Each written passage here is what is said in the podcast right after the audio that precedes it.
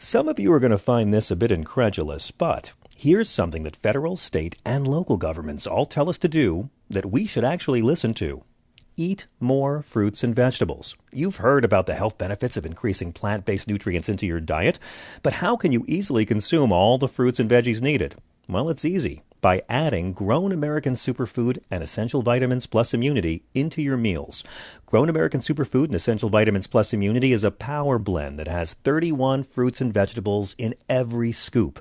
Organic vegetables, super greens, super fruits, and super sprouts. It is fortified with essential vitamins plus an immunity boost. And right now, you can get a free two-week supply of Grown American Superfood and Essential Vitamins Plus Immunity by just paying eight dollars and ninety-five cents for the shipping and handling. And not only that, you'll also get a free frother to quickly whip up your healthy and nutritious Grown American drink. Go to grown american superfood dot com forward slash John and order today. Getting the smile and confidence you've been dreaming about, all from the comfort of your home, isn't a total mystery with Bite Clear Aligners. Just don't be surprised if all your friends start asking, "What's your secret?" Begin by ordering your at-home impression kit today for only fourteen dollars and ninety-five cents. Bite Clear Aligners are doctor-directed and delivered to your door. Treatment costs thousands less than braces, plus they offer flexible financing, accept eligible insurance, and you can pay with your H S A F S A. Get eighty percent off your impression kit when you use code WONDERY at byte dot com. That's B Y T E dot com. Start your confidence journey today with Bite. This is the John Fugelsang Podcast.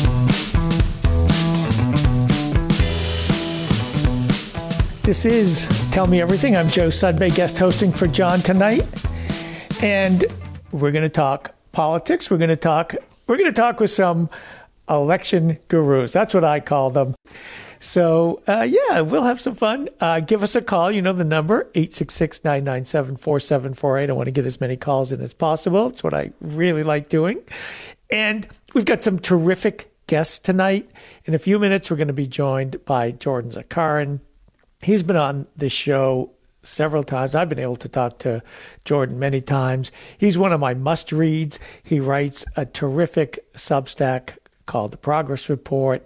He's a reporter and editor. He's based in New York City, and he's also one of the great people who cover politics and the labor movement at More Perfect Union. So we're going to dive into a great new report he did just yesterday that the losses for Moms for Liberty were much bigger last week than we thought. And look, when Moms for Liberty loses, democracy wins. Freedom of speech wins. So I, I can't wait to talk to Jordan about that. He got some really great data on that. And we'll also dive into some of the latest movement in labor, terrific movements in labor. And uh, I just also want to kind of get uh, Jordan's take on just politics at large. He's a very, very astute observer. So that'll be great. And then in the next hour, the next hour will be fun too, because we've got the the crew from Split Ticket. Now, Split Ticket is a group of political and election enthusiasts. And they were doing mapping and modeling, and they kind of formed a group um, through election Twitter, if, back when, remember, remember Twitter when it was fun?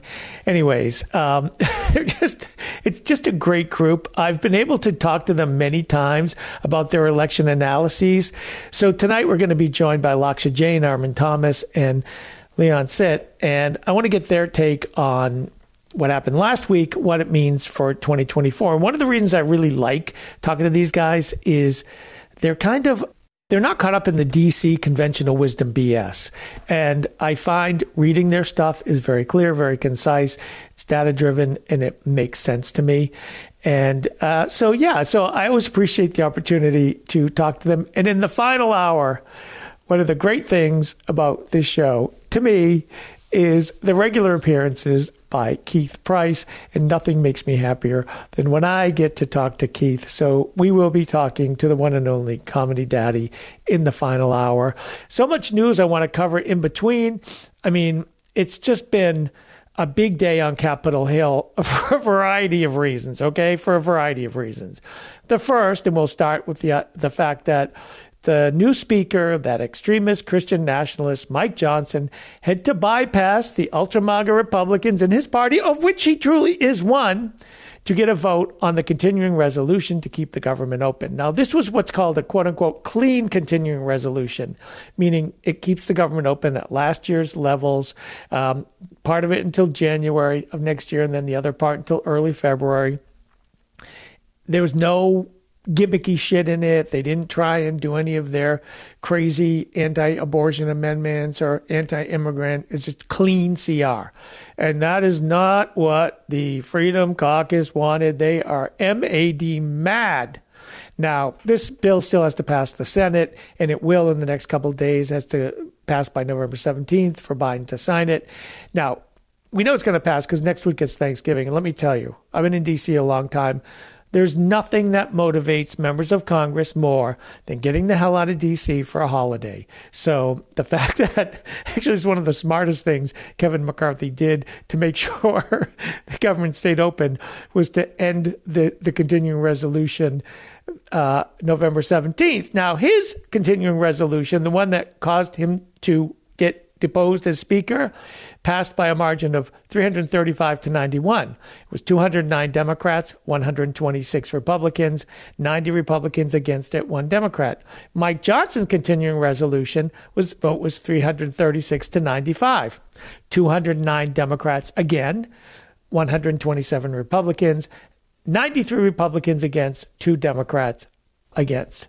So basically, once again, the government isn't going to be shut down because of House Democrats. They have done their job. And what they did, this is the, this, this, this is, so in the House, you know, there's four hundred thirty-five of them. So it's really tightly controlled, right? They have this thing called the Rules Committee that passes a rule that sets the parameters of the debate. And you have to, so they come to the floor and they have a vote on the rule that says we can debate the bill. Well, on the rule votes, Republicans always vote for it when they're in power. Democrats always vote against. It's just perfunctory. Now, several times this year, though, rules have failed because Republicans voted against their own party's rule. It's just like never happened when Pelosi was Speaker. Never happened. Happened several times to Kevin McCarthy, and it was going to happen to Mike Johnson. So they did this thing called the suspension calendar, where if you put something on the suspension calendar, it doesn't go to rules, but it has to pass with two thirds. That's how they passed this. So Mike Johnson really needed Democrats to get this done. Now, the other part of Capitol Hill that's been very busy today, I just want to read a couple headlines. Representative Tim Burchett accuses McCarthy of elbowing him. Yes, Burchett was talking. McCarthy walked by and elbowed him in the kidney. I'm not kidding. Like, that really happened. Burchett was actually talking to a reporter who reported on it. So that's a big story on the Hill. G O P Senator Mark Wayne Mullin tried to start a fight. Like, when I say fight, he literally wanted to fight um, Sean O'Malley, who's the president of the Teamsters. I'll talk to Jordan Zakarin about that, but my view is you don't want to fight a Teamster, but that's just me.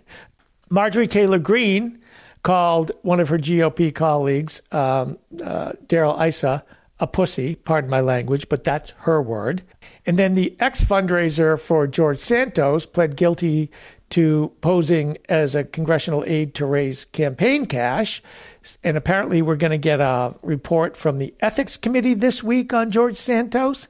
Then James Comer, who's the chair of the House Oversight Committee, who's obsessed with Hunter Biden's dick pics, he got really, really, really, really mad when he was challenged about a conflict of interest that might have enriched his brother. You know, he's been going after Joe Biden and Joe Biden's brother and Hunter, and it's just a big mess. He gets so mad that he called Jared Moskowitz a smurf. So, yeah, Congressman Jared Moskowitz from Florida.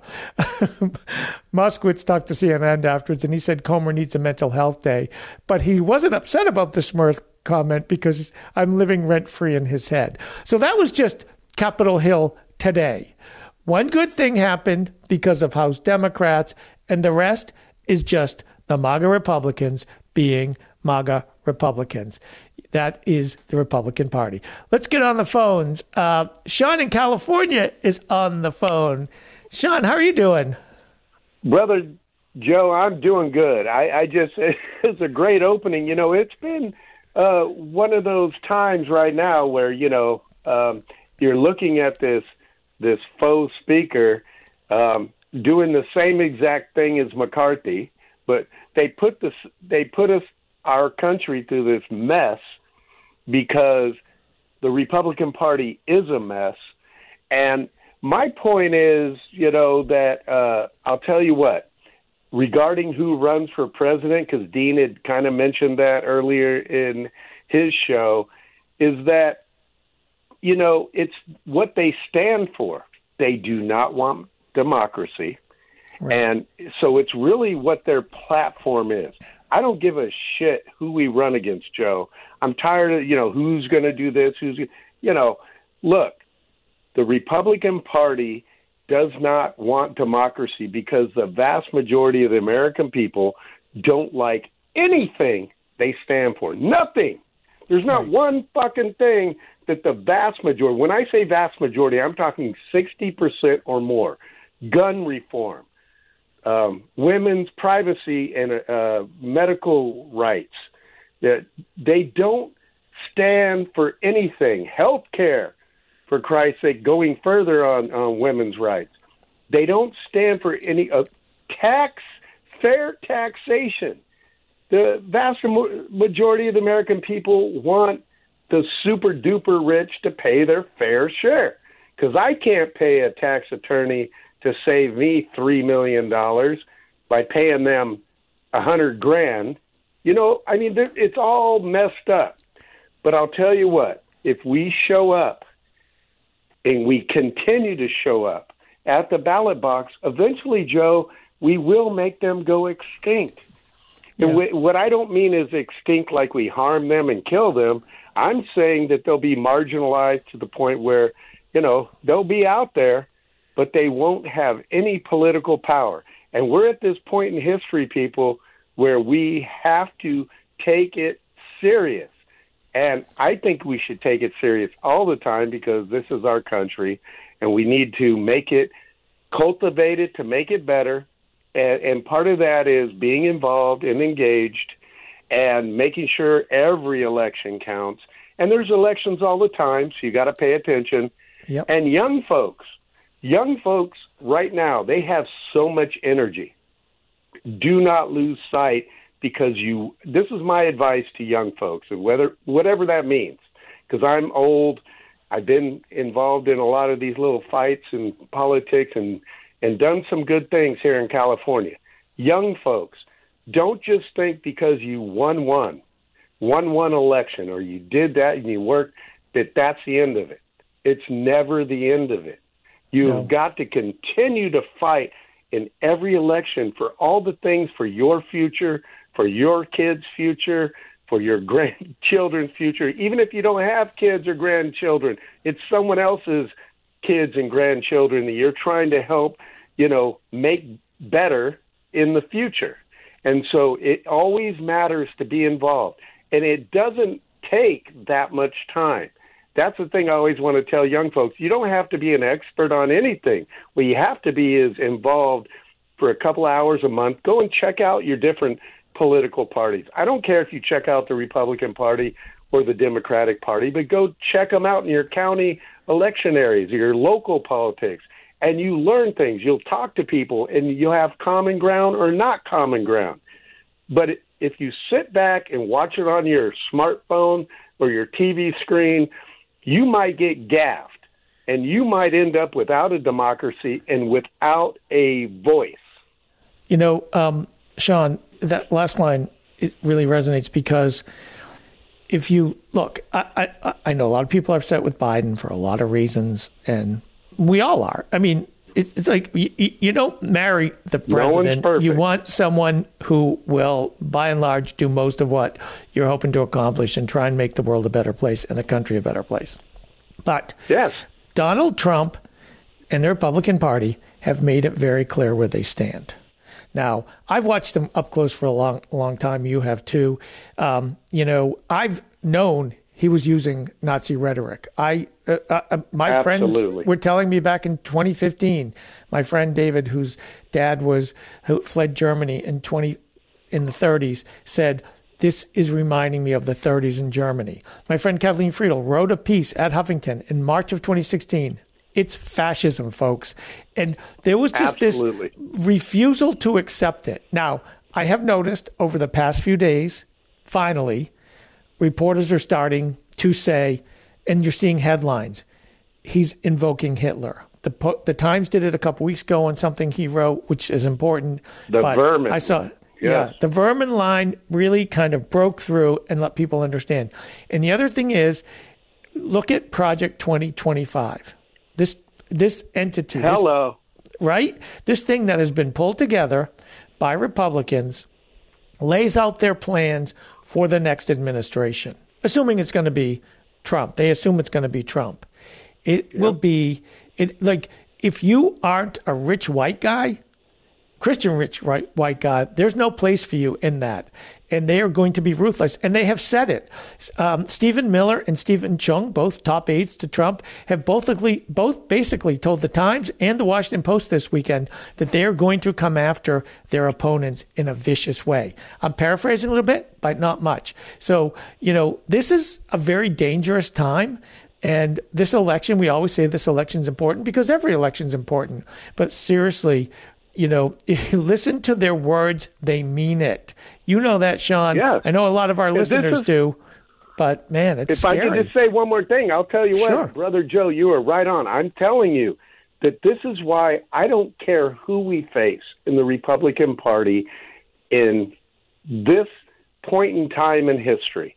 They have an agenda. Their agenda is they don't want democracy. They don't That's want right. people having their own word at the ballot box because they don't like the fact that the majority of the American people, very diverse as we are, that we can be diverse, equitable, and prosperous for all of us. They hate it. So yeah. make sure, people, to fight hard because they're not playing around. I don't care who the candidate is. I don't even care Chris Christie. I don't want to hear people saying, oh, I'd be okay with Chris Christie. No, you mm-hmm. wouldn't. Their agenda mm-hmm. is the same. Chris Christie is is just two point oh mitt, flip-flop, etch-a-sketch Romney. He'll, he'll flip-flop anytime they tell him what to do. He just might be smarter about it than Donald bin Laden. And, and I think Donald bin Laden is the easier candidate to beat, but that's not the point. I just want people engaged, Joe, like you. Anytime we're engaged, and we have been in these last few elections, but to me, that's just a sliver. We need to be engaged all the time, you know, all year round. All it's part of our lives in this country. If you're not engaged, you can get gaffed. You can have everything taken away if you do not pay attention to what's going on. You don't want rich and poor. I've been to South America. I've been to all these places that have rich and poor. We don't want that. We want an equitable thing where there are rich people, there are poor people, but there's a very strong middle class that could have a very good quality of life. That would be my, you know, idealistic goal. Well, that's what that's what that's what Biden says he wants, and that's why he's been so strongly pro-union. We're going to talk about that in a few minutes with uh, Jordan Zakarin, too, because it is, you know, I have to say I'm still so impressed. And I think, you know, especially as someone who came of age during the Reagan era when he was so anti-union and the anti-union sentiment that took over in the eighties, and to see a president of the United States mark, mark, walk a pick, picket line. I still, I just think that that is so important. And I just want to, let me just read the quote from this guy, Stephen Chung, who was telling the Post that um, when he was talking about, um, you know, uh, Trump making, uh, he was dismissing the idea that Trump was invoking dictators like Hitler and, or, and mass murders like Hitler and Mussolini. He said, yep. those who try to make that ridiculous assertion are clearly snowflakes grasping for anything because they are suffering from Trump derangement syndrome and their entire existence will be crushed when President Trump returns to the White House. Now, that's a pretty ominous thing. And that includes a lot of us. They want to crush a lot of us. That's the mindset they're they're going into twenty twenty-four with, and we have to be aware mm-hmm. of it. Sean, well, let me uh, say one more thing ahead. really quick, sure, brother, sure. if I can. I'll sure. tell you what. Yes, they like to call us snowflakes. But let me tell you one thing, motherfuckers. When you have a bazillion snowflakes, that's a fucking coat of snow you ain't going to be able to deal with. yeah, yeah, yeah. We're the snowflakes, but they're the ones who are always whining about everything. Anyways, Sean, good to talk to you. We're going to take a break here on Tell Me Everything on SiriusXM Progress. We'll be back in just a few minutes. Hi there, it's Julia Louis-Dreyfus. You may know me from my podcast called Wiser Than Me, where I talk to older women and get their wisdom from the front lines of life. I was amazed by how many people told me our show made them look forward to getting older, which is why I'm here to talk about season two of the show. Sally Field, Billie Jean King, Beverly Johnson, Ina Garten, Bonnie Raitt, just to name a few. All hail old women. Wiser Than Me season two is out now from Lemonada Media. That's not just the sound of that first sip of Morning Joe. It's the sound of someone shopping for a car on Carvana from the comfort of home. That's a good blend. It's time to take it easy, like answering some easy questions to get pre-qualified for a car in minutes. Talk about starting the morning right. Just like customizing your terms so your car fits your budget. Mm-mm-mm. Visit Carvana dot com or download the app to experience car shopping the way it should be. Convenient, comfortable. Ah. Hey everybody, it's Michael Steele, host of the Michael Steele Podcast. Each week, I discuss key political and cultural issues joined by America's leading activists, experts, and academics for conversations that transcend political boundaries. And that's the point. I want you to join me as we work through real solutions, have honest conversations, just keeping it real and having a little fun on the side. So listen to the Michael Steele Podcast on Spotify, Apple Podcasts, Spreaker, or wherever you get your podcasts on, because you know I love it when you do.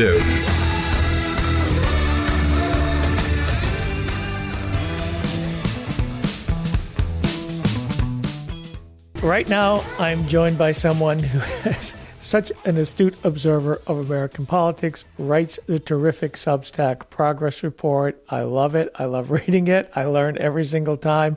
Also works for More Perfect Union. Welcome back to the show, Jordan Zakarin. How are you?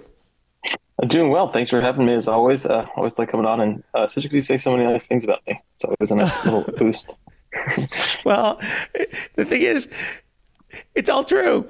And uh, as our, anyone who's heard you on the show or read your, read your newsletter, but one of the things...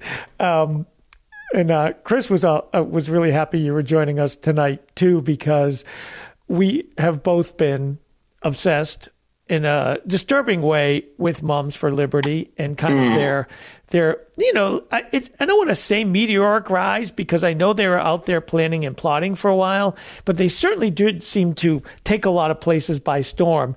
And last week was just not a good week for them. It's almost like the light of day shining on them um, didn't really work. Uh, and you actually dug into it in a way that nobody else has. You actually got their their endorsed candidates. Tell us, um, tell us how they fared last week, Jordan. Uh, in a word, poorly, I think would be the word. To, to uh, that's actually kind, putting it putting it kindly. I, I, like I like you said, I found. I dug up their list of candidates. They had actually put this behind, uh, I guess they tried to delete it from their website, but nothing on the internet ever really gets deleted. And um, for better or worse, and in my case, down there, one hundred thirty-four, I believe. They endorsed one hundred thirty-four candidates directly, and um, about forty-one. And that's like a twenty-nine percent win rate, which, um, you know, for this, this this group that's supposed to be a, you know, a wrecking ball and, and remaking public education in the United States, um, you know, they may disagree with the way math works, but I think even they, they would say that thirty percent is a big failure.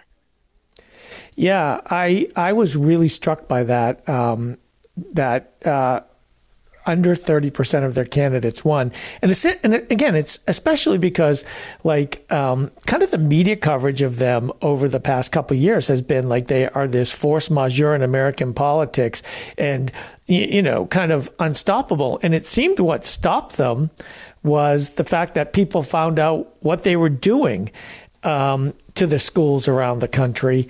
And and it was really interesting to me. And we I had seen, like, um, you know, I was doing coverage last week here on SiriusXM Progress. Um, we saw, you know, there were, I, I saw, I you know, it was identified in different states, but the losses really happened across the country. Uh, mm. Talk a little bit about some of some of the places where they actually um, got clobbered. Yeah, you know, what's interesting about them is that they uh, did get clobbered, and a lot of their candidates, people they supported, so a lot of people like use their training, or, you know, they, they uh, Moms for Liberty gave some encouragement, but didn't officially endorse them, or people didn't seek their endorsements because they know how toxic that brand is. So there's no way to know how many people ran with that sort of like Moms for Liberty politics. There's a lot of local organizations that that propped uh, you know the, one of these right wing candidates that maybe weren't officially endorsed by Moms for Liberty. But in my research, even those people got clobbered, right? Um, so you know, look at Central Bucks uh, in Bucks County. It was this really uh, just national story of this uh, pretty much a swing district, this big county in Pennsylvania, and they were overtaken in two thousand twenty-one by um, just a bunch of freaks in Moms for Liberty and, and their their local candidates, and Uh, you know, did book bans and the whole the whole DeSantis treatment, and um, people there were not happy. And Moms for Liberty only ended up endorsing one candidate there, but there's a whole slate called Bucks Forward, and they I think they went like oh for five or something like that. And so they you know they just all just like, ate dirt, and so now it's back to six to three Democrats. And so I think you see that in a lot of places, right? They're having an Uh, Loudoun County in Virginia, uh, they um, that was a big, big goal, a big target of for Glenn Youngkin and his his uh, parental rights group. They they tried to create a sort of um, you know haven there for right wing parents, but they lost. Uh, there's, I talked to people in Central York district in Pennsylvania. That was another big one where uh, actually the Tea Partiers had gotten to the district before the Moms for Liberty even rose, but uh, did a whole bunch of book bans, but. Even this very conservative place in Pennsylvania, Central York, it's, you know, York, Pennsylvania is not a bastion of liberalism. They, you know, parents got together and said, "Hey, this is insane." And I think it shows you that, you know, there is a lot. Our country is really split by politics in a lot of ways, but people still value public education. It's one thing that, um, despite Republicans pushing vouchers everywhere, it's the one thing I think that remains people still universally value in, in a similar way. Yeah, you, you know, um, I, I get to speak to a lot of state legislative candidates. I know you speak to a lot of candidates as well, and particularly in Virginia, um, the candidates running, I would ask them what they're hearing on the doors, and almost everyone said abortion, and the other issue was education, and it mm. was really bothering voters that these that these like right wingers were trying to politicize their classrooms, and they just wanted their kids to learn, and they also felt they felt like teachers were under attack, and it was a constant theme, and you know when you hear it enough. Um, Jordan, when you hear like when I think I talked to like eighteen candidates, and almost every single one of them had something, a similar way of describing it. It was really resonant. And it is something that, you know, all of a sudden these schools have become this battleground. And a lot of it had to do with Glenn Youngkin and his twenty twenty-one yeah. campaign. And, and you, you wrote about that in, in your piece last uh, yesterday. But um, it really has become this. It, it, it, there are two pieces of it. One is, of course, the vouchers trying to privatize public schools. But the other piece of it is really this kind of insidious effort to um, indoctrinate students and, and prevent them from actually learning. And that just really doesn't sit well with most parents out, outside of their little kind of cult of that little Moms Liberty cult.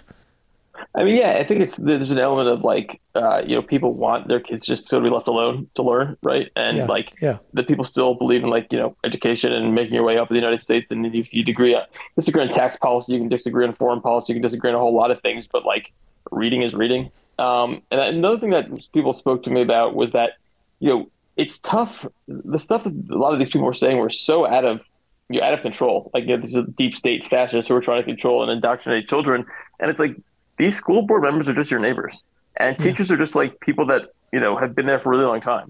And so, you know, there's an element in which Fox News can make people think that, you know, A O C is, you know, a representative from, I don't know, like communist Cuba or something. And they can, you know, they can slander people, you know, Ilhan Omar and Rashida Tlaib. But I mean, Board of Education pe- uh, members are mostly just like parents. Um, sometimes it's weird old people who, uh, who have nothing to do, but it's mostly just parents and it's your neighbors. And so you're not going to like, you know, it's hard to suspect them or accuse them of being like agents of like the Islamic State or agents of the gay, you know, mafia. So I think like that that caught up with them. I mean, maybe if they were trying to be more subtle about it, it would have uh, they would have gotten more support. But I mean, you know, you can't cry wolf, and you know, I don't know, cry, they, they didn't just cry wolf; they cry, they cried like uh, alien invasion. Yeah, yeah, and that's such a great way of putting it. And, and it is, it's, um, but it, it, to me, it's kind of one of those things that, um, you know, the best thing that happened, in a weird way, one of the best things that happened is that they did get so much attention, yeah. and that they had these, you know, um, sparks of success in places, because like, like, all right, uh, you know, Jordan, I am like the biggest dork when it comes to pop culture, but I, I and I admit it. I, you know, people ask me about music, and, and which is always funny doing this show because John is just so fluent yeah. in all of it. Um, but you know, Pink is in Florida, and she did a um, she brought she brought books, banned books to Florida. She was giving away yep. banned books, and I saw a tweet tonight. She's still on Twitter. Ha ha ha! MAGA cult is mad tonight, y'all. Their panties are in quite a bunch. They really just like being challenged. They get even angry when they can't silence you. Oh well, read banned books. And I was like, okay, now it's become part of popular culture, which is, I think, really important too. Like, no one wants to be, you know, that uncool that you support banning books. Yeah. Well, I think there's an element of, like, you know, traditionally right-wing people are right. They're the ones who, I remember a few years ago, they were obsessed with Doctor Seuss being canceled, right? They're the yeah. ones who have been so obsessed with this, like, loss of freedom. And I think that, um, you know, they've crossed over to just being the people that persecute. And I think there's, you know, A, there's a, a way in which, you know, Democrats and, and progressives can say, hey, look, we're actually the party of freedom. And that's something I've argued a lot. But, you know, yeah. beyond that, like, these are they were going after such insane things to go after, you know, that that's that's the thing. It's like, are you going to, even when they started with the, it was horrible, the transgender kids and uh you know uh, athletics, like that was a debate that I guess some people took seriously and had, you know, trouble with, and um could, you could see, I mean, I I certainly didn't see both sides, but then you get into like teachers are trying to make kids gay. And, yeah. you know, they are trying to make white kids, I think, like, I don't know, into slaves. I was, I think one of the things I read is like, it's just not going to happen. But I think in what you said is uh, correct. It's good that it got attention, because Republicans and conservatives are always scheming. They're always up to something. They're always trying to like yep. uh, take us, take people by surprise. Like these freaks are always trying to take people by surprise. And a lot of times, um, you know, Democrats and, and normal people, um, and that usually goes hand in hand. Um, And those people are, they're just kind of living their lives. And then something like this has to happen for people to be like, oh, sh- shoot. In the same way that like people started getting uh, interested in state legislatures once the Republicans took them all over. And so yep. it's one of these things where like, uh, it's a wake up call, and you wish it didn't have to happen this way. But I don't think it, things are going back to normal. And like, you know, people just start ignoring school boards again. I think it's going to be something that people are very active in. Well, I'll give you an example. Um, Aaron Reed, who writes a great Substack, Aaron the Morning, yep. uh, I've been able to interview Aaron as well.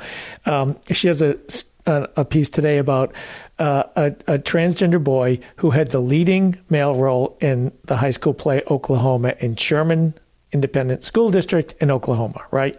Hmm. And the school board said he couldn't have the role. And there was a huge public outcry. About sixty people spoke at a um, at the school board meeting, and then they not only uh, agreed that he could, that Max, the young boy, could assume his role, they also issued an official apology. But it's like, wow. Jesus Christ, like that's the kind of thing a school board's worrying about. Uh, yeah, get a grip, people. A, a, a kid having a role in Oklahoma. But, you know, but that's but, but that's what these people do. And, and again, it's the kind of thing, it shows how freaky they are and how obsessed they are.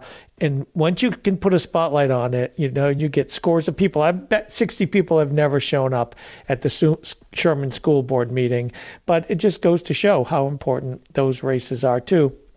And overall, um, Jordan, last week, I mean, I, you know, I have to say, I was I was doing live coverage, and, you know, it's always risky doing live coverage because you're like, well, it could go one way or the other. But I was feeling pretty good about things heading in. And, and you wrote a piece, Another Shocking Election Night.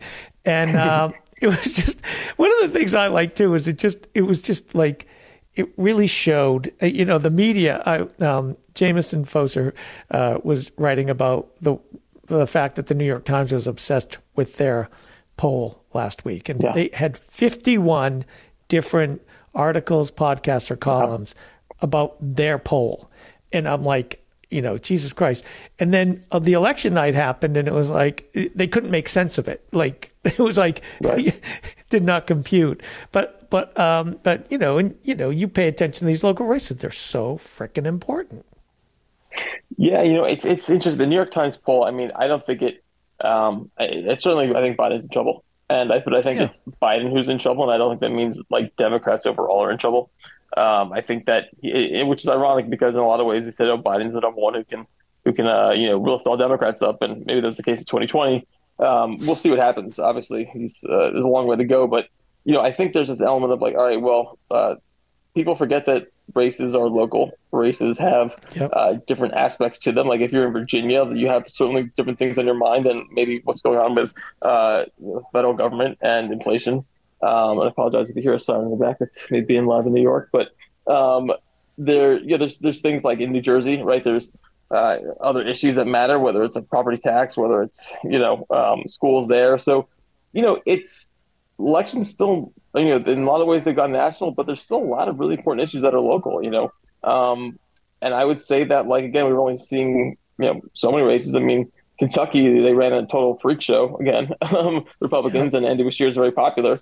So I think if anything, Biden's still maybe in trouble, but it doesn't mean that you know the entire party is going to go down with him, um, or you know like maybe the entire party will lift him up. So I do think that there's these narratives that they get stuck on, and it's unfortunate because that does to some degree seem to shape um, coverage, and then sometimes shapes elections. Luckily, it didn't this time.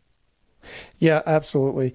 Um, Speaking of Biden, I, I, I was just um, talking to one of our callers, Sean, and, and I have to say, um, one of I think one of the most significant things Biden has done in the past few weeks was show up at that U A W picket line, yeah. and and I, I I anytime I say this, I I, I I date myself, but I remember when Reagan came in and fired the union workers, and he mm-hmm. really set the country. And certainly, I think politics on an anti-union path that we've been dealing with for forty plus years. And, um, you know, a lot of promises were made over the decades to union workers that never came through. And we finally um, have unions showing their strength. And I have to say, just because of, I, I find some of the leaders to be so just savvy and smart. Sean Fain at U A W, Sean O'Malley at the Teamsters, and a lot of the workers that you've been meeting out at Amazon Frontlines and Starbucks. I'm just so impressed with it. Um, and you cover it pretty closely. What's your big picture take um, of, of how things are proceeding and, and just kind of the mood of organizers? Yeah, I mean, it's, it's pretty remarkable to see how much Biden has gone in on it. And I don't know how much of it's like, oh, I need to be reelected and I need certain, you know, it kind of works well with his idea of having, you know, Midwestern white working class base. Um, but, you know, either way, credit to them. Obviously, there's there's a lot of reasons to be uh, upset with the administration right now, but uh, I don't think you can take away from the, the effort on labor. It's been pretty remarkable to see just how open and blunt and in favor it's been. You know, I remember the Obama years, um, you know, there was an element of like, yeah, uh, arm's length, right? Giving him an arm's length. Can't get the card check thing done. Um, you know, obviously, Biden couldn't get PRO Act done, but that was not with a supermajority the way Obama was. Uh, you know, Clinton uh, had labor allies, but certainly didn't do much for them. And so it's been really interesting to see. I mean, Biden has brought in people over and over again uh, to, from the labor movement to the White House to have conversations with them from Amazon, their Starbucks, or U A W. Uh, they're, they're sending people from Blue Bell, uh, which is a uh, auto, uh, a school bus manufacturer in Georgia that unionized. Having trouble getting a contract, as are many places, but they're going to the White House. And I think that goes to show that they're not just going out, and it's great to be on the, it's great to be on the picket line, but they're actually like go listening and talking to people about what's happening in organizing. And I think that makes a big difference because you know that there's an ally there, and you know that like, you know, Biden isn't obviously going to weigh in on every race, and he's not going to do um, all, you know, he's not going to be uh, putting his finger on the, I guess, on the scale necessarily for everybody, but there's an element of like, it's not, um, you know, you're not you're not going entirely uphill. You have someone who's going to like help maybe like you know uh, put a little pressure on the automakers, put a little pressure on U P S, um, and so I think it makes a big difference. And I think in terms of organizing, like at More Perfect Union, we get so many emails every day. I almost feel bad we're not able to cover all of them or even respond to all of them. There's people like, you know, we're having trouble here. We want to organize. Or, um, you know, we there's like five thousand of us who work at a college who decided to unionize. Or there, you know, we are now starting to do walkouts to this fast food place somewhere. And both so involved in terms of like officially organizing a un- N L R B union and just the actions. I mean, there's going to be actions and um, there's going to be actions like people starting walking out on Cyber Monday and Amazon. So it's really springing up in a lot of places, even if it isn't uh, formally N L R B stuff. So it's been exciting to see, and you know, um, hopefully it keeps going. Yeah, I, I have to say, I I feel like it is. It's just been. I mean, like I said, I felt like for decades, you know, workers were getting the shaft, and now workers are saying we're not playing that game anymore. And you know, there was there was a lot of fretting. Oh, if if U A W gets what it wants, what's going to happen? Well, you know, guess what? Workers are going to make more money, and um, that's a good thing. And maybe some billionaires won't make as much, but you know what? That's a good thing too. And John Fain, the U A W president, has just he's. just been pretty clear about that. I have to say, I, I love the way he talks about eating the rich, and uh, it just been, I just have been so impressed. But let's talk. Just, go ahead, go ahead. No, yeah, no, no. I mean, Sean O'Brien. I was getting to him by Mark Wayne Mullin, getting ten, you know, uh, the Oklahoma senator who challenged him to a fight today in the Senate. Um, this willingness to to fight, this willingness to be outspoken, a willingness to just you know say what you mean, and I think it engenders a lot of trust from workers and inspires a lot. You know, we see people. Uh, non-union plants, Honda, Tesla, whatever, they're starting to organize. And so that sort of charismatic leader is not just for a great contract, it's for an entire industry. I, I, I was going to ask you about it. I, I said his name wrong. I used another Irish name. It's Sean O'Brien. I, um, it's such an Irish name. And uh, yeah, but like Mark Wayne Mullin went to fight him. And this is the second time. Because part of it is, I feel like because Sean O'Brien goes to these hearings and it was, and he's like, he's got no fucks to give. He's like, I don't, you know, like, you know, all these Republicans try and bully him. And he's like, whatever, I'm a well, Teamster. I, I don't care. Like, and, and even his Twitter handle is Teamster S O B. Yeah. it's, it's like, I love it.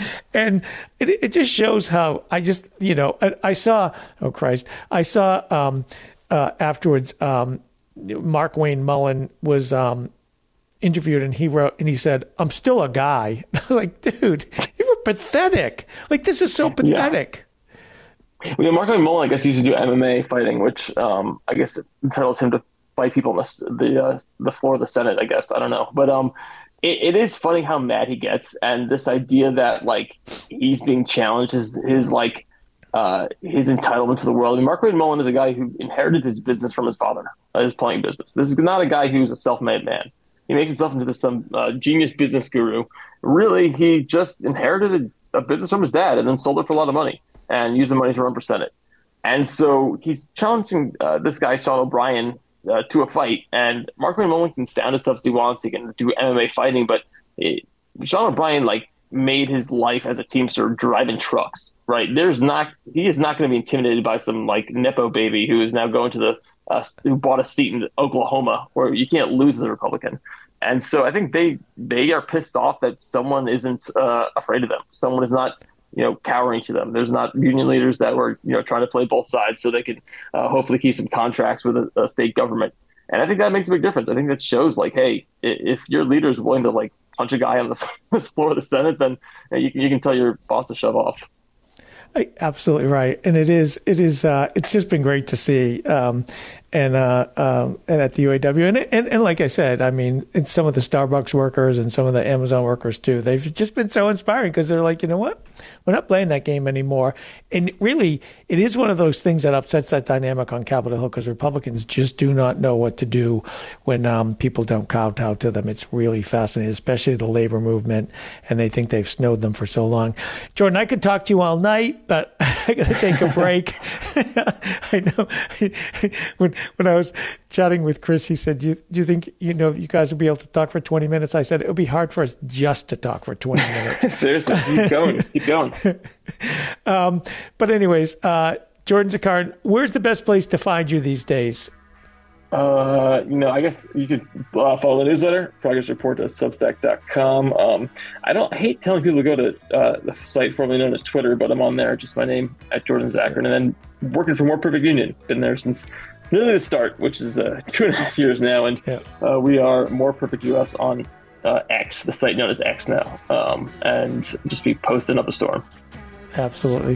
Thanks so much, Jordan. It's always, always, always great to talk to you. We're going to take a break. We'll be back in just a few. Delve into the shadows of the mind with Sleeping Dogs, a gripping murder mystery starring Academy Award winner Russell Crowe. Now available on digital. Crowe portrays an ex-homicide detective unraveling a brutal murder he can't recall. Uncovering secrets from his past, he learns a chilling truth. It's best to let sleeping dogs lie. Visit sleeping dogs movie dot com slash Wondery to watch Sleeping Dogs, now on digital. That's sleeping dogs movie dot com slash Wondery. CarMax is putting peace of mind back in car shopping by putting you in the driver's seat to find a ride that's right for you. Because at CarMax, we believe you shouldn't just settle for a car. You should love your car. That's why every car we sell is CarMax certified quality, so you can be sure with upfront pricing that's the same for every customer. So don't settle. Find love at first drive and start shopping now at CarMax dot com. CarMax, the way car buying should be.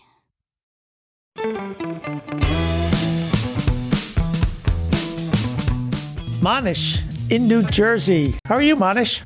Hey, Joe, how you doing? Um, glad to talk to you again in a different hour. Um, so, yeah, yeah. Uh, you know, hearing the Moms for Liberty, right? Just that phrase. Um, yeah. And again, these people, they take things like the word freedom, the word patriot, um, the word liberty, of course, and they just co-opt everything that has good meaning and purpose. And, you know, I, I know, I know it's like petty at to some extent, but it really feeds into their cult psyche, right? Like, we're fighting for freedom, we're fighting for our children and all that.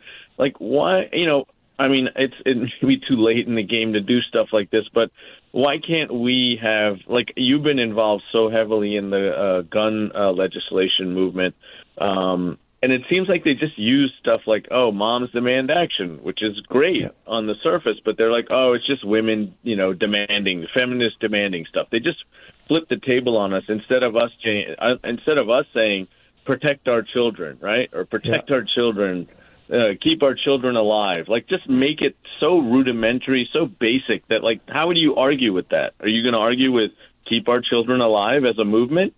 No. I mean, I don't know. I, it's just something that uh, that Moms for Liberty thing. Unfortunately, uh, in our local board of education, we did lose one seat to a, a nitwit who happened to have, you know, uh, specifically in his mailer, a transgender point, which was, you know, really, really hurtful, I thought. Um, I mean, we, we've had, you know, kids in our community uh, that are trans who've faced a lot of issues um Uh, on their own, or obviously through just the stigma, and for this fucker to run and actually have a seat on the Board of Education is just, you know, shameful commentary on, on our little town here.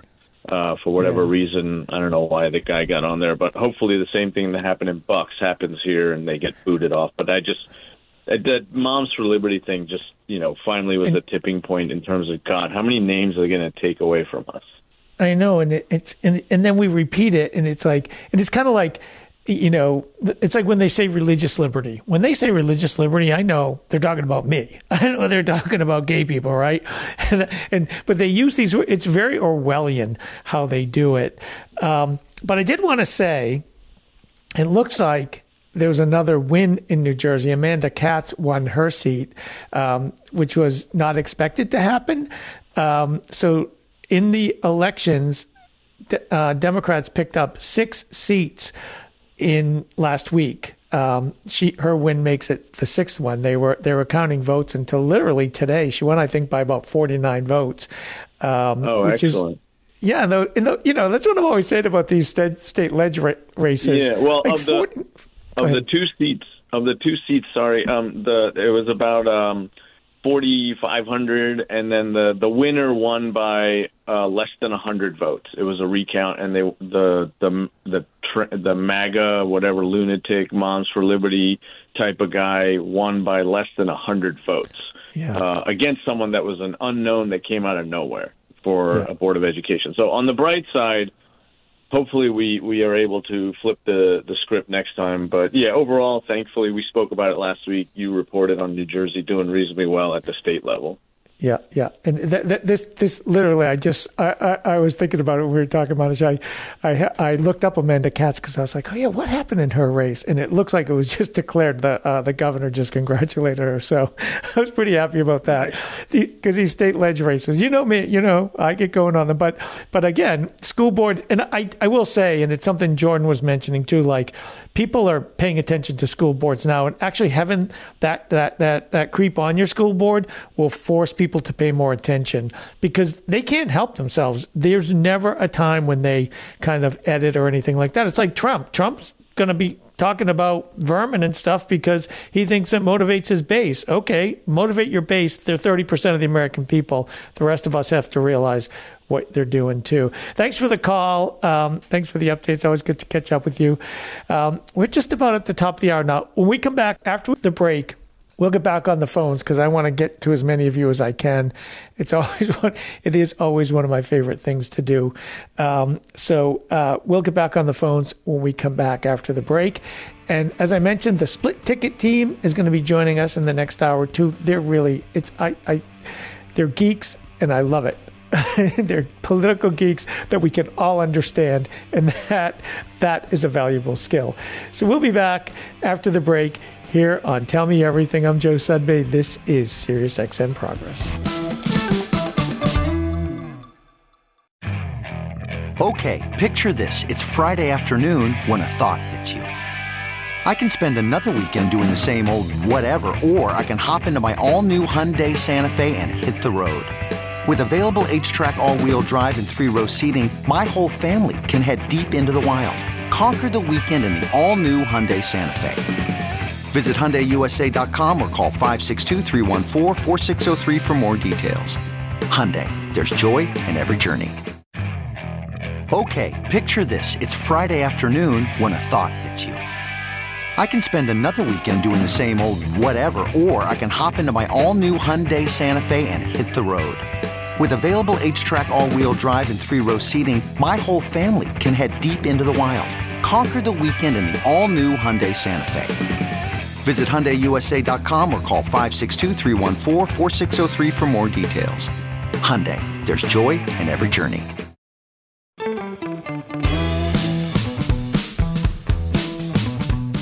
Welcome back.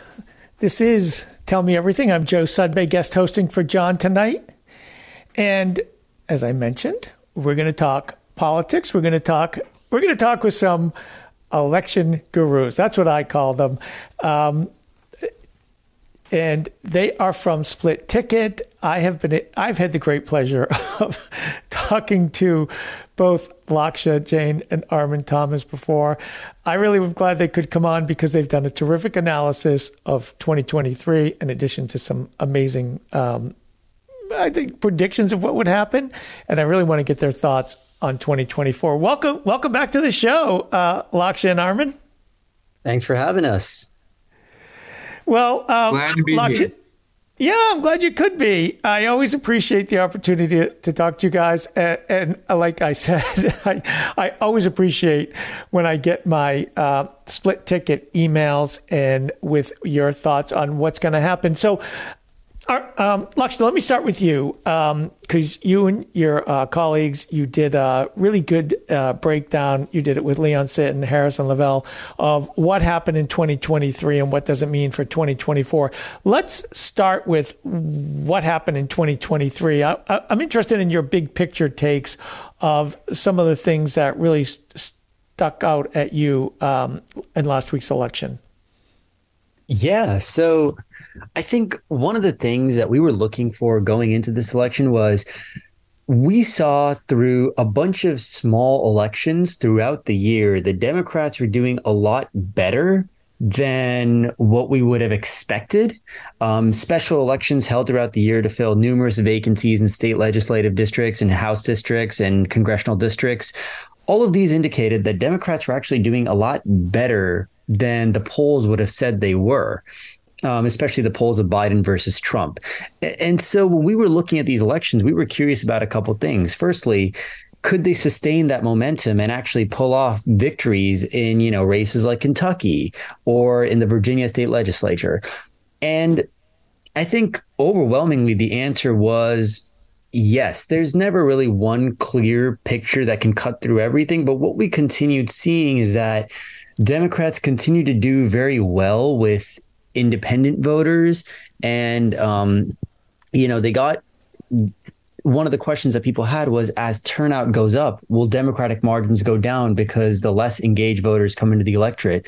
We didn't really see much evidence of that. So what was interesting was that even though polls continue to indicate a close race between Biden and Trump, the election results are not comporting with that a year from now. It could change, but so far there's this inconsistency.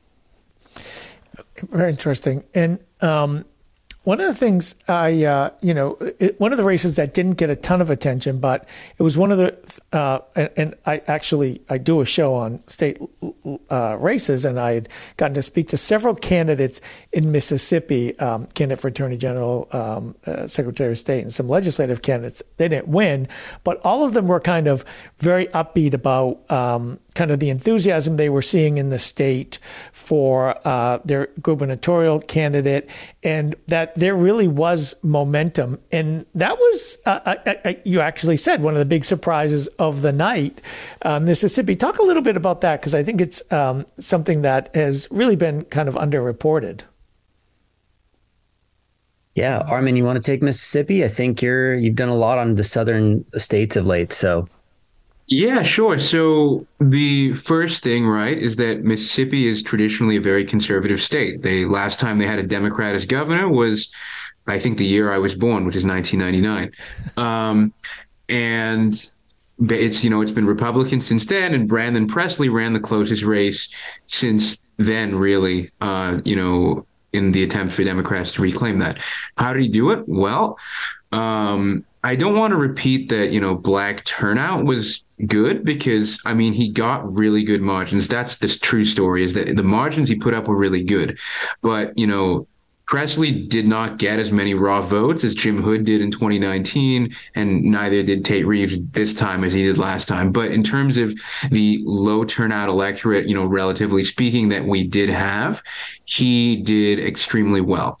And then, of course, Presley uh, was related to Elvis, and that goes a long way. And he was elected as a public service commissioner uh, in the northern uh, part of the state, and he had a very strong pull with a lot of rural white voters there. And historically, the problem for Democrats in Mississippi is that, uh, you know, they can get to forty-something percent of the vote very easily because they have, you know, a large black voter base and a small base of white liberals, but then basically every other voter that bothers to show up to the polls is, you know, very conservative and very, you know, rigid in their Republican political leanings, as a, you know, long legacy of racial polarization that's, you know, been present in the South. And so Presley was the closest, you know, to come to cracking that, but ultimately it is still a conservative state, and he still fell a little short, but he did, I think, the best that he could have given what was arrayed against him.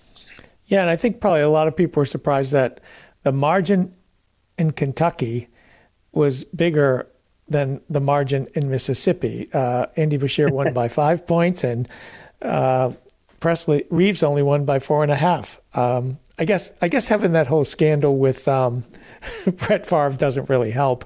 Apparently, that's a, a very big issue in the state. But it, it is interesting, um, you know, as we look at what happened in twenty twenty-three, how it might portend for twenty twenty-four. And I mean, you cover... you know, your expertise is Senate races. And um, one of the things I'm interested in, uh, I'm interested in both your takes on, uh, you know, your early thoughts on twenty twenty-four. But I'm particularly interested, you know, we know there is just a limited amount of battleground states. And one of them is of, for Senate races. And one of them, of course, is Ohio with Sherrod Brown running again. Um, And then we had the referendum last week in Ohio, issue one and issue two, which both won with fifty-six, fifty-seven percent of the vote, uh, abortion rights and legalization of marijuana. Any inferences you can draw from, or anything we learned from Ohio in last week that might apply to twenty twenty-four? Uh, is anything? uh, yeah. So... Well, number one, abortion rights are popular even in Trump-won states, right? So yeah. If Sherrod Brown makes abortion rights and the fight to preserve that a big centerpiece of his campaign, it's not going to hurt him. You know, it, I mean, it might not help him with, you know, some, you know, segments of the electorate, but on balance, it will help him, right? Because a lot of people who are really engaged in politics have that as a very big issue of theirs. Um The second is that if you look at the coalition maps of issue one and issue two, um, there's a lot uh, on the issues themselves. There's a lot of depolarization um, relative to how a presidential map is. And given that, you know, the uh, when when you look at maps of ballot questions like this, they tend to be leading indicators of where partisanship is going to go towards. And just given the circumstances of the campaign and how much that issue one and issue two won by in a state as, you know, now conservative as Ohio, Brown is still in a tough race, but it's looking a lot better for him. And then the other thing I would add is that when it comes to, you know, those ancestrally Democratic rurals in Eastern and in Southern Ohio, um, Kentucky is very similar in a lot of cultural ways to that. And so the fact that, you know, Andy Beshear did not, you know, lose twenty points of ground in most of those counties, I'd say is a good sign, right? So, you know, it's a different state and all, but, you know, I want you to hear me out, because in twenty fifteen, when Matt Bevin flipped the governorship, he did so primarily by, you know, massive swings from the previous governor's race and from the twenty fourteen Senate race that kind of presaged what was happening with Donald Trump in working class white America. And so if we saw that kind of thing happen again with, you know, huge rural defections, I would be very, very worried about Brown's Appalachian numbers. And I mean, he's going to obviously lose some from twenty eighteen.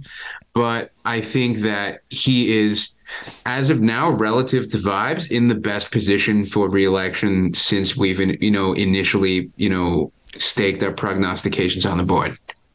That's really interesting. Can, can I just ask one thing? And this may not be something that fits into your purview, um, but, you know, over the last few days, we've seen that Ohio Republicans in the legislature, it's a heavily gerrymandered state, are trying to figure out ways to undermine uh, what the voters did last week, both on abortion rights and uh, marijuana legalization.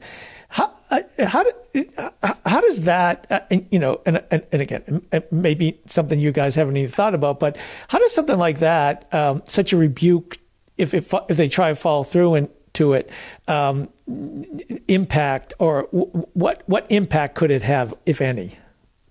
So I think generally with things like this, what we see again and again is that the higher the salience and the more the more overwhelming the support for an issue is, the bigger the penalty when you try to go against it. Okay. And Ohio is a Trump-won state, yes, but people forget that it's not Trump plus twenty, Trump plus twenty-five, it's a Trump plus eight state.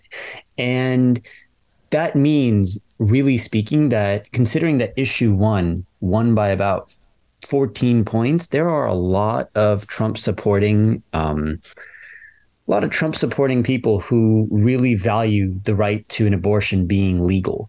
And what we see over and over is that when the parties overreach on a certain issue, there are sustained and serious backlashes to it, because at the end of the day, voters are people. And if you push them so far, they're going to push back eventually. And I think in twenty-two, one of the big things that we saw when we were forecasting was that a lot of Republican candidates basically said, no matter what we do, people will only vote based on their thoughts of Joe Biden. That didn't exactly work out, because voters tend to view things as a choice increasingly rather than as a referendum. So if the electorate, if the representatives do try overturning the ballot referendum, considering it passed by fourteen points in such a heavily, um, you know, heavily advertised referendum, and such a high turnout one, it would be, I think, very, very bad for Ohio Republicans if they tried something like that. Interesting. That, that, that's really interesting. And when you say salience, you mean the kind of intensity that voters have uh, uh, about a certain issue. Is that is that is that is that is that a layman's way of saying it?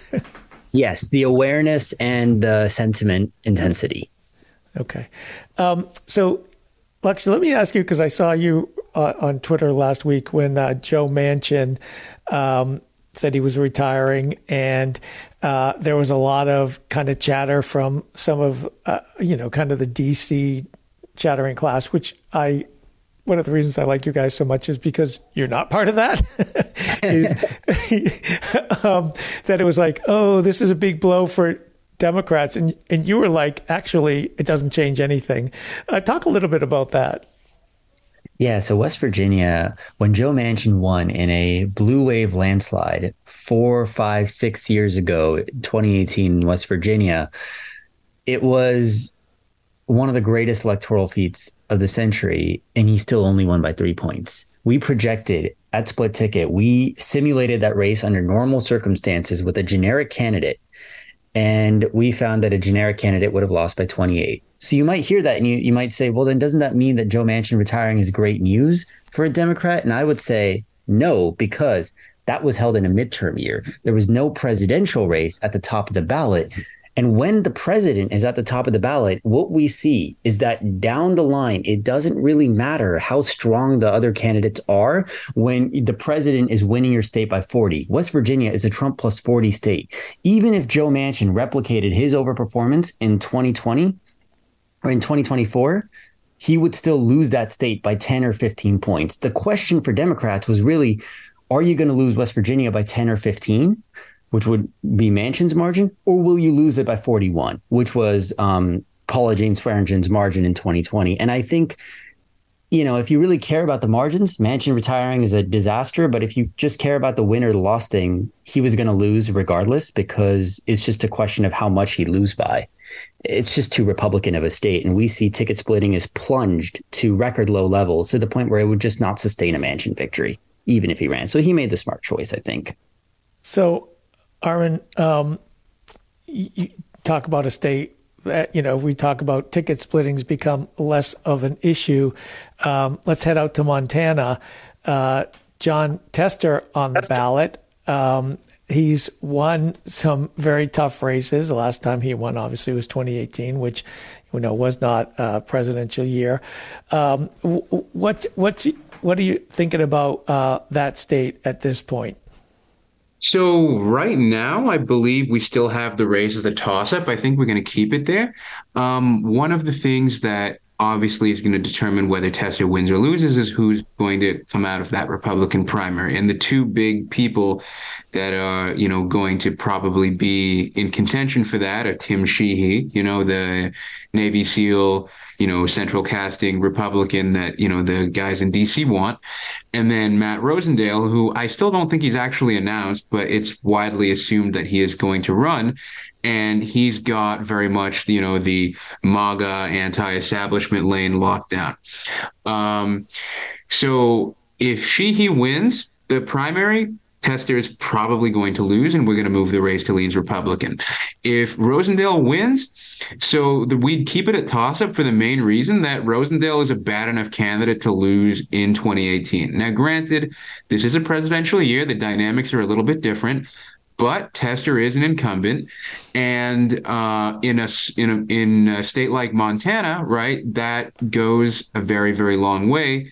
Um, you know, where Tester has had, you know, three terms and a good chance to uh, actually make a really big name for himself. See, the, in my opinion, the difference between Tester and Manchin is that back in two thousand six and two thousand twelve, right, when he first won, and even in twenty eighteen, Montana was not really a, you know, a blue state down ballot. You know, it elected Democrats here and there, but it was not, you know, true blue ancestral Democratic in the same way that Manchin's West Virginia was, right? The last time Manchin was on the ballot in a presidential year was in two thousand twelve, and Republicans did not really exist at a statewide level in West Virginia at the time. And one by one, you know, the, the statewide Democrats have lost every single race since twenty sixteen, except for Manchin's. Whereas Tester's been the one guy toughing it out. Even in two thousand six, even in two thousand twelve, he's run those tough races. And that was with them really trying to take him out, whereas they didn't really try to take him out with Manchin. So can he do it? Yes. Um, do I think that, you know, the issue profiles of abortion and stuff could help him? Yes.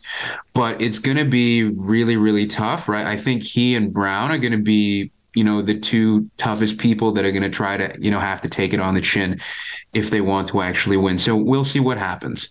Um, well, I, it, we really don't have a ton of new information coming out of Montana. So uh, our outlook has mostly been the same. Well, it's it's interesting because um, Montana, like um, Ohio, had their referendum this year. Montana in twenty twenty-two had an abortion referendum.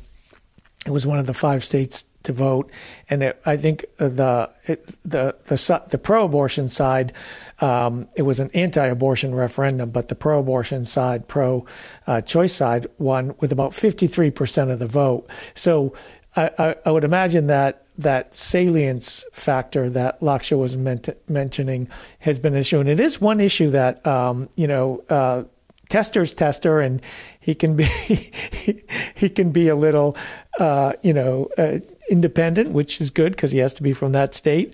But um, on abortion, he's always been very clear down the line. And there is that kind of libertarianness. Montana's, kind of, yeah. Right? Very, you yeah, know, leave you alone bit. and.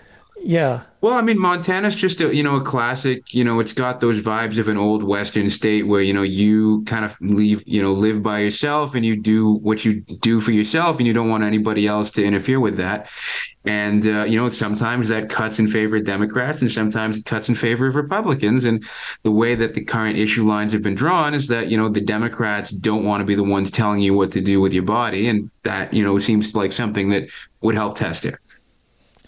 So um, let's talk. Let's talk a little bit about the presidential race. And I mean, I know the whole world. Well, not the whole world, but the New York Times, fifty-one times in the past week, promoted in its own publications its poll. I know it's not the only poll that ever existed, although some would make it seem that way this past week. But you are looking with very clear-eyed towards um, the twenty twenty-four elections. And uh, it, there's something you said earlier. Um, it's it's a choice. It's going to be a choice election, and the choice is going to be Joe Biden and probably Donald Trump. Um, so you've you've got a map with your ratings. You have a number of states that are toss-ups. Um, I know it's just a it's a year out, but um, in either one of you can take this. Give us your thoughts at as of November fourteenth, twenty twenty-three. I think for the presidential race, the average polling error about, you know, one year out is something like eight or nine points. And that's why I don't really look at the polls as much right now. I think polling has a lot of value, but I think polls this far out, it really depends on the sample frame you get, depends on the voters you're able to reach in your sample, um, it's to say. And it also doesn't really indicate how the race will end up because the campaigns haven't started yet. Remember that there's a long time to go, and there are two or three criminal trials of Donald Trump that are about to start. I think what polls right now show is that the country is very unhappy, and specifically very unhappy not only with Joe Biden, but with the choice that's presented in front of them. Mm-hmm. And they're going to get two nominees that are very, very unpopular, which will probably open the door to a third party not winning, but getting a higher share of the vote than normal. But I think that's about all I feel comfortable saying right now, because there are some people on Twitter who are ready to proclaim the election is done in favor of Donald Trump. There are some people who are saying, oh, no, he's going to jail. Biden's definitely going to win. I, I don't know that I subscribe to either view. I think that when the campaign takes shape, voters will view it as a choice between Biden and Trump, especially because Trump will be in the news more. And once that happens, I would tilt towards Biden, mainly because we have a lot of evidence now that since twenty twenty, Donald Trump's brand has degraded a lot. You saw it in the Pennsylvania Supreme Court race that, you know, Republicans are struggling a lot in a post-ops, post-January sixth era, um, when, you know, in pivotal swing states like that. You saw it in Michigan in twenty twenty-two when the Republicans ran election deniers. You saw Doug Mastriano and Doctor Oz in Pennsylvania flop. And you saw, you know, even in the Wisconsin Wisconsin Supreme Court race, when they nominated someone who was a January sixth co-conspirator, the Republicans lost badly. And so I think that when you see Donald Trump's ideological allies fail time and time and time again, it just gives me pause to think, okay, is Donald Trump going to be the one running on the same exact platform, less popular than he was four years ago? Is he going to be the one to magically reverse his favorabilities and do a lot better? It's possible, because Biden is really unpopular, but I just hesitate to write his obituary right now because of that. I think it's going to be close. And I think given everything we know and the election results we've had, I would still tilt towards Biden. Yeah. Uh, uh, your thoughts on that, Armin? Sorry, I, I agree with basically everything you just said. I mean, I think polls are saying something, and Biden obviously has campaign weaknesses that he needs to fix right now, but he has time to do it. And also, a lot of people are just not tuning in right now. So if these numbers still hold up in, in June, yeah, I would be very, very concerned. But right now, you have to remember that a lot of people just aren't paying attention right now. Yeah, let me let me just ask you that, because I, I I I am of that mind. I mean, look, I am a dork. I pay attention to this. I like I I, I host on this channel. I spend you know I subscribe to to your newsletter and so many others. Um, but when do like normal people start tuning in? I mean, everyone knows there's an election next year, and Tom, you you can't escape Donald Trump. I mean, he's front and center. He's on trial. He's You know, this past weekend, he was spewing Nazi rhetoric, which media is actually reporting on. But when do, like, people start realizing, okay, I'm going to have to make this choice? When does it really start to become real and, and, and that we should start actually paying much closer attention to polling?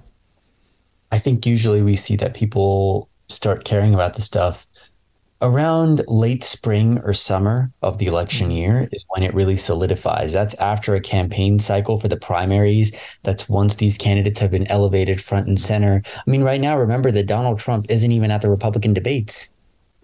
So once the campaign happens, once his, you know, once all, all these events start happening, typically in the past, we've seen that people polls start becoming more predictive around May. May or June of that year. And I think that really reflects when people actually start paying attention, because look, normal, sane people probably do not want to think about an election that's a year from now when they have many other things to do with their lives. Right, right. Absolutely. So, okay. So, well, let me just ask you this. I want to ask both of you. So let me start with you, Armin. Okay. So we are November fourteenth when you're, what are some of the things you're going to be watching for over the next days and weeks as, um, and, you know, months as we roll into twenty twenty-four? What would you um, suggest uh, our listeners who are like many as, as geeky as us, to be honest, um, and I say that with love, um, Uh, what would what would you advise them to keep an eye out for uh, as we roll into twenty twenty-four? Um, well, uh, I think obviously the state of the economy is the big one. A, a lot of the big ambivalence about Biden is driven by, you know, the sentiment that the economy is not doing well.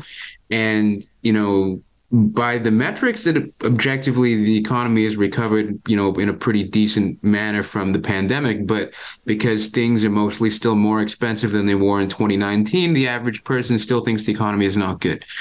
Now, is that going to go away? I'm not an economics expert by any sense, but I tend to think it, you know, is that that is a more difficult problem to solve than than inflation. But, you know, tracking consumer sentiment, I think, is is definitely um, something big. And then, of course, you know, the United States has a lot of different foreign, you know, crises that it's not directly engaged in, but are, you know, sort of on the back burner. And if that escalates and starts to involve America in any major way, you know, we saw what happened with uh, Afghanistan, right? You know, that was Biden fulfilling the campaign promise, right, to end Afghanistan, and the voters rewarded him uh, and the Democratic Party with uh, with a drubbing in November of twenty twenty-one, right? So foreign policy go, that goes well doesn't necessarily hurt the incumbent, but if it goes badly, then it could, you know, become a really, really big issue.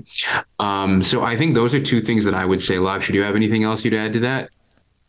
Yeah, I think, you know, the biggest thing that I would watch, Armin, I'm going to add on to your foreign policy line, is that we rarely make election choices based on what's happening in another country. It has to be something that directly impacts U S interests over and over and over again. Um, in two thousand four, the reason that George Bush enjoyed such a big boost was, you know, because nine eleven happened in the United States.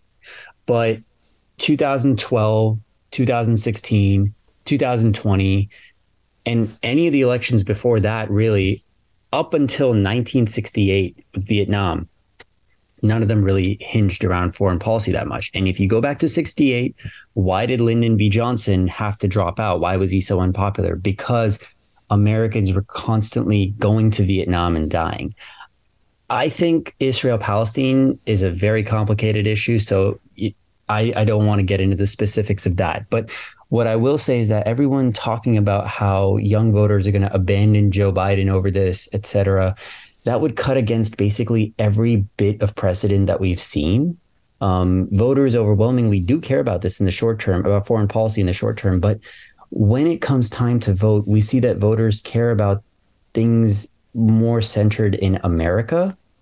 And whether that's a good thing or not, only other people will weigh in on it. I won't. But I just tend to read these news articles about foreign policy with a sense of sadness and a sense of context that these things matter because of the news that they are, not necessarily because of the election outcomes that they're going to produce, because they're not really impacting elections very much.